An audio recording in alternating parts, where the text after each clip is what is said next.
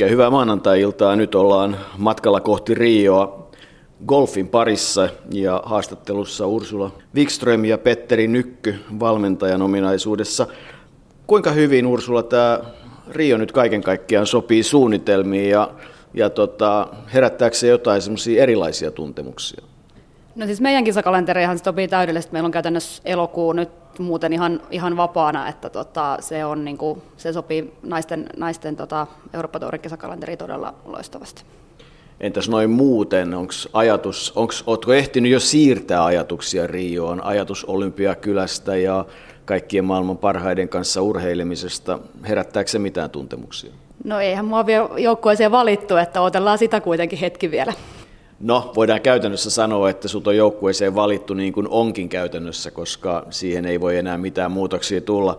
Petteri, onko olympiakisat semmoinen asia, joka mielessä kaihertaa päästä sinne parhaiden joukkoon? No ihan ehdottomasti, että niitä on naperostasti katsottu ja ikinä en ole itse asiassa ollut paikalla ja olen joskus sanonutkin, että en lähde ennen kuin sinne oikeasti aihetta ja nyt onneksi tämmöisessä valmentajaominaisuudessa pääsee katsoa, että mikä on meininki nimenomaan Olympiakylässä ja se, se, se kokonaisuus siellä, niin tosi siisti. Onko sä katsonut yhtään sitä, mitä tämä naisten osalta 5,7 kilometriä ja 11 metriä päälle tarkoittaa sillä kentällä? Ei kauheasti vettä, mutta ilmeisesti joku semmoinen vähän links-tyyppinen kenttä. No joo, mä oon nähnyt videoa vähän, mutta ei ole sen enempää. Tässä on monta kisaa vielä ennen sitä, mihin ollaan valmistautumassa. Tässä on vaan tieto siitä, että sinne mennään ja mennään ajoissa ja katsotaan sitten, mikä tilanne on, kun päästään paikalle. Niin sanoi Ursula, että, että se on itse asiassa ihan niin kuin joka, lähes joka viikkoinen tai ainakin joka kuukausi semmoinen tuttu tilanne, että mennään vieraalle kentälle, että kun kaikki pohtii, että Rion kenttää ei ole kukaan pelannut, niin ei se nyt itse asiassa olekaan niin ihmeellinen asia vai? No ei, kyllä se on aika, niin kuin, aika normaali arkea tota, no, niin, niin, pelaajalle. Ja sitten vaikka olisi tuttu kenttä, niin saattaa kuitenkin olla Greenit saattaa olla, vaikka olla edellisenä vuonna ollut aika kovat, sitten on ollut joku hirveä sadekausi ja ne onkin tänä vuonna pehmeitä, eli se muuttaa kentän luonnetta todella paljon. Eli se kenttä saattaa, niin kuin, vaikka sulla olisi tuttu kenttä, niin se saattaa olla, pelata täysin erilaisena kuitenkin siitä, mitä se on edellisen vuonna pelannut ja seuraavana vuonna. Et sulla on kuitenkin siinä aina ne harkkapäivät aikaa, sä joudut totuttelemaan sen, hakea kiinni, että miten pallo käyttäytyy greenillä, minkälaiset rullit tulee, miten se pelaa se niin, tavallaan niin sanotusti niihin metreihin nähden pitkänä vai lyhyenä ja tota, minkä nope, nopeudet greenit on ja näin. Et se on täysin normaali kun ajatellaan että tämmöisiä ratakisoja, niin, niin formulakuljettajat, kun ne ensimmäisen kerran menee ihan vieraalle radalle, niin ne kävelee sen hyvin tarkkaan läpi muutamaankin otteeseen, ehkä ajaa jollain fillarilla tai jopa mopolla. Endurokaverit, maailman huiput, Mika Ahola ja aikana esimerkiksi, niin tota, käveli kaikki nämä kymmenet kilometrit läpi. Kuinka tärkeä se ensimmäinen tutustuminen siihen kenttään on ja miten sä sen teet? No tota, pe- pe- pelaamalla aika usein, joskus, joskus käytän kävelyä kanssa, että se on vähän vaihtelee, vaihtelee kumpaa enemmän, enemmän ehkä kuitenkin, että lähden niin pelaamaan ja katsomaan. Sitten meillä on tosiaan siis meillä on väylä, väyläkirja, meillä on sama ihminen, joka tekee käytännössä kaikkiin kisoihin ne aina, ja siellä on, siellä on hyvin tarkat mitat kaikesta. Ja tota, et sen, sen avulla sä saat jo aika hyvän niin näkymän siitä, että tota, mitä, mitä siellä tulee tapahtua siellä kentällä. Mitä Petteri, mitä sä haluat, että valmennettavat tekee? No tässä tapauksessa, kun lähdetään tuonne Rioon, niin tämä on selkeä tilanne, mennään sen verran aikaisin ja nähdään, kun miehet pelaa aikaisemmin, niin todennäköisesti se tulee, tullaan kävelemään se joka tapauksessa, nähdään vähän normaalista poiketen, koska ollaan pikkusen aikaisemmin. Mutta yleinen tapa se, että niin riippuu, onko proame ja muita ollut noissa kisossa, että miten sinne pääsee sinne kentälle. Joko kävellään, mutta yleensä niin kuin Ursula sanoi, niin se lähdetään pelaamaan ja katsotaan sitten ja pelataan uudestaan, jos tuntuu jotkut väylät, että miten ne pitää pelata, kun on tehty niin sanottu pelisuunnitelma, että miten tämä, tällä kentällä hyökätään ja miten siellä aiotaan mennä, niin tota, se on ihan, kuulostaa hyvältä tuo suunnitelma. Onko olemassa niin ekstriimejä kenttiä, että se tarkoittaisi esimerkiksi varusteisiin jotakin? Onko mailasetti se, mikä se on? Onko pallo aina sama vai voiko olla semmoinen kenttä, että esimerkiksi tämmöiseen tehdään vielä muutoksia? No aika useasti par kolmos määrittelee esimerkiksi pitkien rautojen tai hybridien kohdalta, että miten ne osuu just niille par kolmoselle tai par vitosen jatkolyönteihin, jotta tarvitaanko siellä minkälaista, pompotetaanko palloa vai tullaanko sinne ilmassa, riippuen tietysti viheriö kunnosta, että onko ne pehmeät vastauttavat vai tullaanko ne. Et se vaikuttaa hyvinkin, että mailla saattaa olla hyvinkin 15-17 ja sitten arvotaan vähän, että mitkä sopii tälle kentälle ja näihin olosuhteisiin parhaiten. Noinko se menee? No juuri noin, mutta pallo esimerkiksi sehän on aina sama. Ei siis siihen mitään muuta saa tehdä, mutta tosiaan kyllä mulla aina on vähintään se 15 mailla mulla joka, joka reissus mukana. Ja sitten 14 on se, millä pelataan, niin tota, se on aina sitten niin arvotaan niistä, että mitkä ne mitkä tulee. Et käytännössä on just se, että tuleeko, tuleeko enemmän hybridejä vai tuleeko pitkää rautaa sitten, että vähän, vähän riippuu kentän luonteesta. No mitä sitten, tota, jos ajatellaan semmoista hypoteettista tilannetta, että työkalu päättää hajota, niin mitä sitten tehdään? Onko teillä semmoinen palvelu, että, että hybridin tai pitkän raudan tai vaikka pahimmassa tapauksessa putterin, no se olisi kyllä aika harvinaista, niin, niin saatko tilalle nopeasti?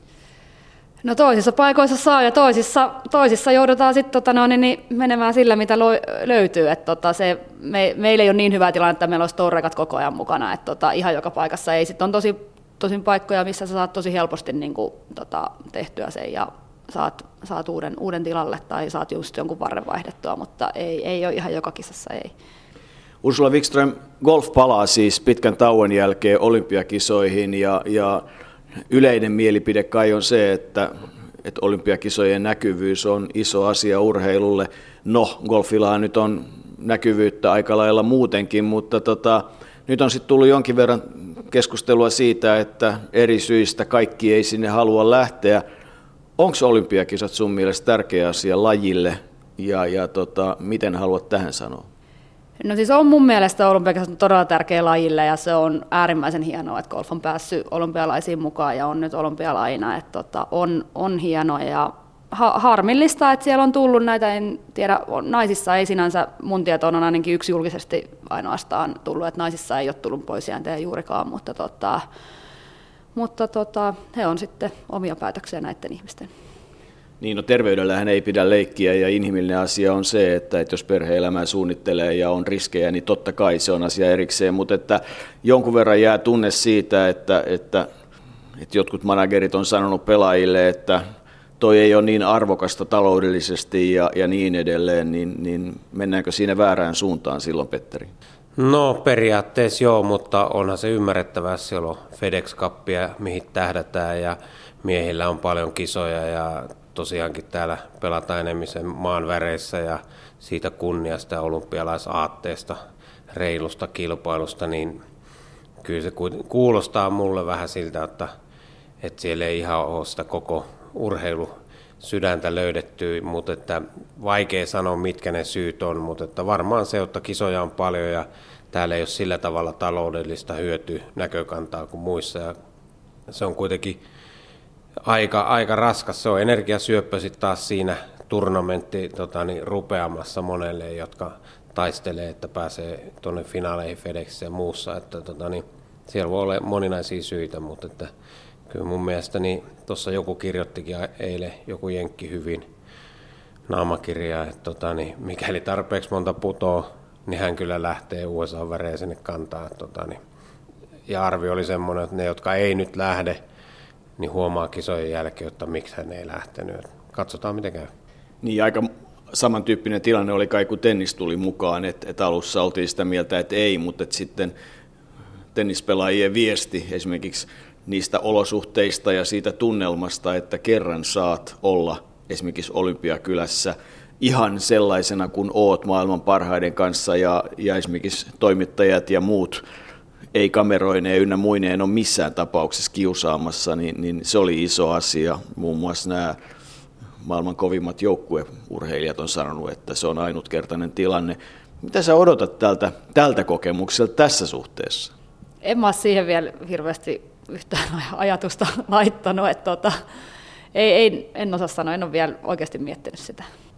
Petteri, osaat sä kuvitella sitä tilannetta, että Usain Bolt saa tulla just niissä verkkareissa, kun haluaa, just sen näköisenä, kun haluaa, juttelemaan just sen kanssa, kun haluaa, että sen täytyy olla kova juttu. No ihan ehdottomasti. Että toi, toi, mä uskon, että ne varusteet on kuitenkin aika tarkkaan määritelty, koska niin kuin ma- maata tota edustetaan siellä, mutta noin niin kuin muuten, niin onhan se huikeeta. Et käsittääkseni noin 11 000 urheilijaa ja muutamia tuhansia tota, niin, taustajoukkoja samassa paikassa ja saa tosiaan olla niin kuin, ja paikat on auki 24 tuntia ruokailemaan pääsee just silloin, kun se oma laji ja, ja tarve on. Että, tota, niin ihan, ihan huikeat odotukset siltä osin, että niin saa nähdä sitä kulttuuria meininkiä siellä maailman parhaiden joukossa. Ursula Wikström, Petteri Nykky kohti Rioa. Äh, ilmeisesti tämä vuosi 2016 nyt ei ole mennyt sitten ihan poskelleen, koska olet kerran matkalla kohti Rioa ja olympiarankiin 60 joukossa, mutta miten sä itse summaat tätä kuluvaa kautta? No kyllä tässä on niin aika, aika vaikean kautta on lähdetty menemään tätä kautta, että on siellä ollut onneksi valopilkkujakin ja toivottavasti lähtee niin kuin no, nousujohteisesti lähtemään tästä. Että meillä itse asiassa on ollut niin kuin ihan noin kalenterinkin puolesta vähän hankala tämä alkuvuosi, että on ollut kisoja todella vähän ja kaikki kisat painottuu tuonne itse asiassa syyskuusta joulukuun puoleen väliin. Että tota, että sitten päästään periaatteessa olympialaisten jälkeen vasta kunnon, kunnolla siihen tota, no, niin kisarytmiin taas kiinni. Että. No mitä pelissä on tapahtunut vuonna 2016, mihin olet tyytyväinen? No tota, mihin mä oon ty- tyytyväinen? Pahoja kysyt. Tota, kyllä siellä niinku siellä alkaa löytyä taas vähän niin kuin varmuutta toivottavasti tuohon lyömiseen. Siinä on tehty vähän muutoksia ja yritetty saada sitä ja se ei ole lähtenyt ihan niin nopeasti käyntiin, mitä mä halusin, mutta nyt alkaa taas vaikuttaa vähän paremmalta. No mitäs Petteri, mikä on hyvää vuodessa 2016 Ursulan pelissä? No onhan siinä paljonkin hyvää. Tietysti urheilija aina sitä näe ihan samalla tavalla, mutta että niin, hienoinen riski otettiin tuossa ennen vuodenvaihdetta, että Viime vuosi oli kelvollinen vuosi ja tota, päädyttiin siihen, että vähän muutetaan maailmaa sille, että lyötäisiin ehkä vielä stedimmi. Ja tota, niin kuin Ursula sanoi, niin ei ole päästy sitten tuo pelissä ihan kiinni, että oltiin eka kertaa vuosikausiin niin kuin melkein koko kausi hallissa, joka on tietysti aina haaste ja, ja pikkusen semmoista arpapeliä, koska olosuhteet on aika merkittävä tekijä ja, ja niin kuin Ursula sanoi, että siellä on ollut niitä valonpilkkoja, mutta että pelihän ei ole vielä löytänyt ihan sitä, että, että ehkä, ehkä se on se, että no, kilpailukalenterikin on ollut sellainen ja se ei lähtenyt ihan parhaalla jalalla silloin ihan alkuvuodesta liikkeelle, mutta että niin kuin hyviä, hyviä lyhyitä jaksoja, nyt yritetään saada vain ne jaksot vähän pidempään ja ehkä semmoinen, niin kuin, miten mä sanoisin, että uskallus pelata oikeasti sitä peliä, niin se on, me ollaan ehkä ajauduttu vähän liikaa siihen tekniseen maailmaan tuossa, varsinkin kun niitä pelejä on ollut niin vähän, että nyt ollaan harjoituksessakin paljon vaan niin kuin pelillisiä niin kuin harjoitteita tehty, missä niin kuin maisemoidaan lyöntejä ja mennään siihen ja nyt näyttäisi, että se on niin kuin paremman suunnalla, mutta tietysti kun meillä ei ole nyt kisoja ollut, niin sitä on vaikea arvioida, mutta tuossa onneksi pari viikon päästä on Skotlannissa kisa, jossa nähdään taas, että missä mennään ja mitä tarvii tehdä, mutta muuten ihan hyvällä mallilla, tyttö on hyvä siskus. Onko golf niin flow-laji, että se on vähän samanlainen kuin ralliautoilu, että kun rupeat hartioit kiristää, niin ratti kääntyy sen verran jäykästi, että ollaan metsässä? No se on ehdottomasti sitä, että tässä niinku viimeksi eilen, eilen haettiin sitä, että se olisi niinku rentoa, rentoa se vetäminen, että se on juuri näin, että kun pikkusen puristat, niin se on sivussa se lyönti, että semmoinen niinku, pitäisi uskaltaa niinku menettää kontrolli, että sen kontrolli saisi, koska jos sä yrität kontrolloida, niin se on vähän semmoinen puhelinkoppiläpäsy, joka sit ei ammu ihan silleen kuin sen pitäisi. Ursula Wikström, teekö paljon mentaalityötä ja, ja tota, pohdit asioita niin kuin siitä näkökulmasta, että, että tämä toteutus? Teen, teen ja yritän sitä ja välillä, välillä se tota noin, niin, niin on vaikeampaa selkeyttää ne ajatukset ja selkeyttää se homma että, ja pysyä siinä oikeassa ajatuksessa kiinni ja välillä lähtee niin kuin liikaa, liikaa tota noin, niin mieli tekee tepposia. Niin tuossa kun Mikko Korhonen pelasi hyvän kierroksen ja soiti hänelle kisaan, niin sanoin, että, niin, että onko se nyt sitten vaan niin, että sä menet aina niin kuin väylä kerrallaan tätä asiaa eteenpäin, niin vastaus oli, että niin, tai oikeastaan kai lyönti kerrallaan. Että tota, miten siihen pääsee golfissa, että, että oikeasti osaa aina niin kuin lyönti kerrallaan lähestyä sitä lajia? Kyllä se välillä on niin kuin äärimmäisen helppoa, sä pystyt niin kuin aisti kaiken, sä meet vaan siellä ja sulla on se yksi tilanne ja näin. Ja sitten välillä sä vaan jostain syystä pääset ne har- ajatukset harhailee ja rupeat tota, no niin menee menneisyyteen tai tulevaisuuteen ja silloinhan sitten hyvä seuraa. Et kyllä siinä on pakko pystyä pitämään se itsensä vaan siinä, mitä sulla on, on käsillä se itse tehtävä siinä.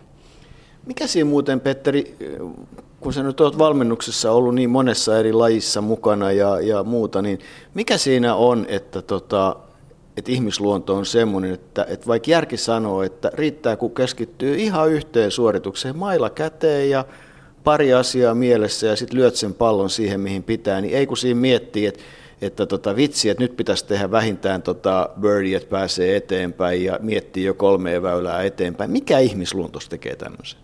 No kyllä, kai me ollaan vähän semmoinen kärsimätön luonne, että tota, meillä on hirveä hinku eteenpäin ja, ja silloin se helposti se ajatuskin juoksee, että, että kyllä tässä niinku semmoiseen levolliseen tilaan pääseminen. Ja toki se vaatii sen, että meidän rutiinitaso on riittävä korkealla, että meillä on luotto siihen lyöntiin, koska jos me ollaan vähän sille, että se ei ole ollut niin hyvää se lyönti, niin tota, se helposti se mieli rupeaa vandraa, tuleekohan tästä. Ja silloin me ei olla siinä itse pelissä kiinni, vaan me ollaan siinä niin kuin lyöntitekniikassa tai jossain äh, swingi-ajatuksessa kiinni, joka sitten taas haittaa hyvää pelaamista. Että kun tota rutiinitaso on korkea ja me tiedetään suunnilleen mihin lähtee ja mihin lähtee huono lyönti, niin se kentäsuunnittelu tulee paljon helpommaksi sitä kautta se pelaaminen, koska kyse on kuitenkin pelistä ja se on nyt se, mitä me tässä Ursulankaan kovasti yritetään päästä takaisin kiinni, jotta lyönti on riittävällä tasolla varmasti,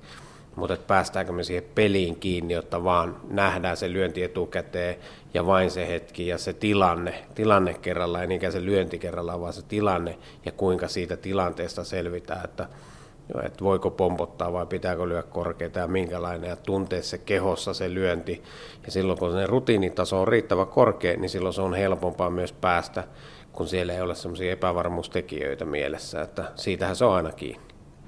Tuossa Petteri sanoi, että tuntuu kehossa. Sitä palloa lyödään aika kovaa sillä mailalla ja siinä keho on aika kovilla. Tota, kuinka sun keho on antanut sun tämän vuoden nyt olla ja ootko sä löytänyt jotain semmoisia asioita, että se keho kestää paremmin samalla kun suoristit tuossa rytmiä ja vedit niin kuin lihaksia kasaan? No mun keho on itse asiassa alkanut olla aika armollinen nyt taas mulle, että mä oon tota, saanut sen siihen kuntoon, että on aika, aika, aika hy, hyviä. Tuossa oli jonkun aikaa, että joutui tekemään oikeasti antaa te, kuuntelemaan sitä aika paljon ja tekemään sen ehdoilla liikaa tota, valintoja, mutta nyt, nyt pystyy tekemään niin kuin sitä, mitä tarvii ja tota, on saanut sen, sen puolen siihen kuntoon, että ei tarvitse niin kuin, tavallaan antaa, antaa siitä periksi treeneissä, että tota, kroppa ei kestä jotain tiettyjä lyöntimääriä, mutta tota, niin on hyvä näin. No mitä sun keho sanoo siihen, kun Rio matkustetaan noin suurin piirtein vuorokausi silloin elokuun 10. päivän osalta ja kuulin, että New Yorkin kautta vielä sitten mantereen yli kohti Etelä-Amerikkaa, niin minkälaisia rutiineita sulla on, että sä kestät tämmöisen lentomatkan?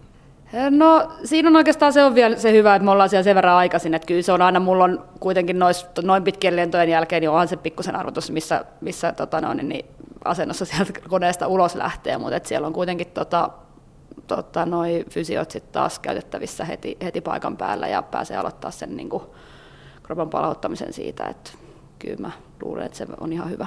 Mutta mietitkö tämmöistä esimerkiksi matkustamista ihan kunnolla, kun ajattelee varusteiden, ihan matkavaatteiden, ravinnon, tämmöisten osalta, niin kuinka tarkkaan sä mietit tämmöisiä asioita? Joo, siis ky- kyllä, kyllä mä nyt esimerkiksi niin kompressio trikoita, sukkia käytän välillä, välillä paitaakin ja kaikki, että niin kuin mitkä jos jos edes pikkusen avun saa siitä, että kroppa pikkusen nopeammin siihen pääsee ja kaikki muut tällaiset asiat, niin joo, ja ravi, ravinto just se, että miten, niin kuin, mikä auttaa sitä vähän edesauttamaan sitä, että edes pikkusen palautuminen siitä pitkistä rasittavista lennoista olisi nopeampaa, niin kyllä. Tarkoittaako se sitä, että sulla on repussa omat systeemit, että tämä lentoyhtiöiden tarjoama, tarjoama asia, niin se ei niin kuin sovellu ollenkaan asioihin? No kyllä noissa pikkusen joutuu vähän omia eväät kyllä yrittää. En, en, mä nyt täysin, en mä nyt ihan niin, niin kuin hifistelyyn mene, että olisi kaikki niin kuin ihan oma aina, mutta kyllä siinä joutuu vähän ottaa, että kyllä mä kuitenkin syön kohtalaisen paljon ruokaa, niin se mitä mä saan lentokoneessa, niin ei ne aina ihan niin kuin riitä.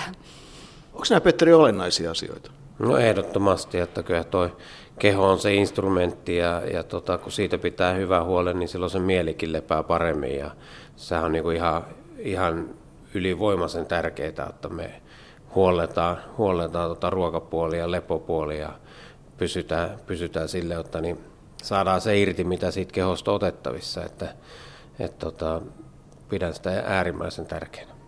No sitten ollaan päästy sinne Rioon ja, ja ruvetaan valmistautumaan kohti kisaa, eli siinä on viikon verran aikaa, kun 17.8. käynnistyy ensimmäinen kierros. No Olympiagolfin yksi erikoispiirre on se, että ei ole kattia, eli kaikki 60 pelaajaa pelaa neljä kierrosta.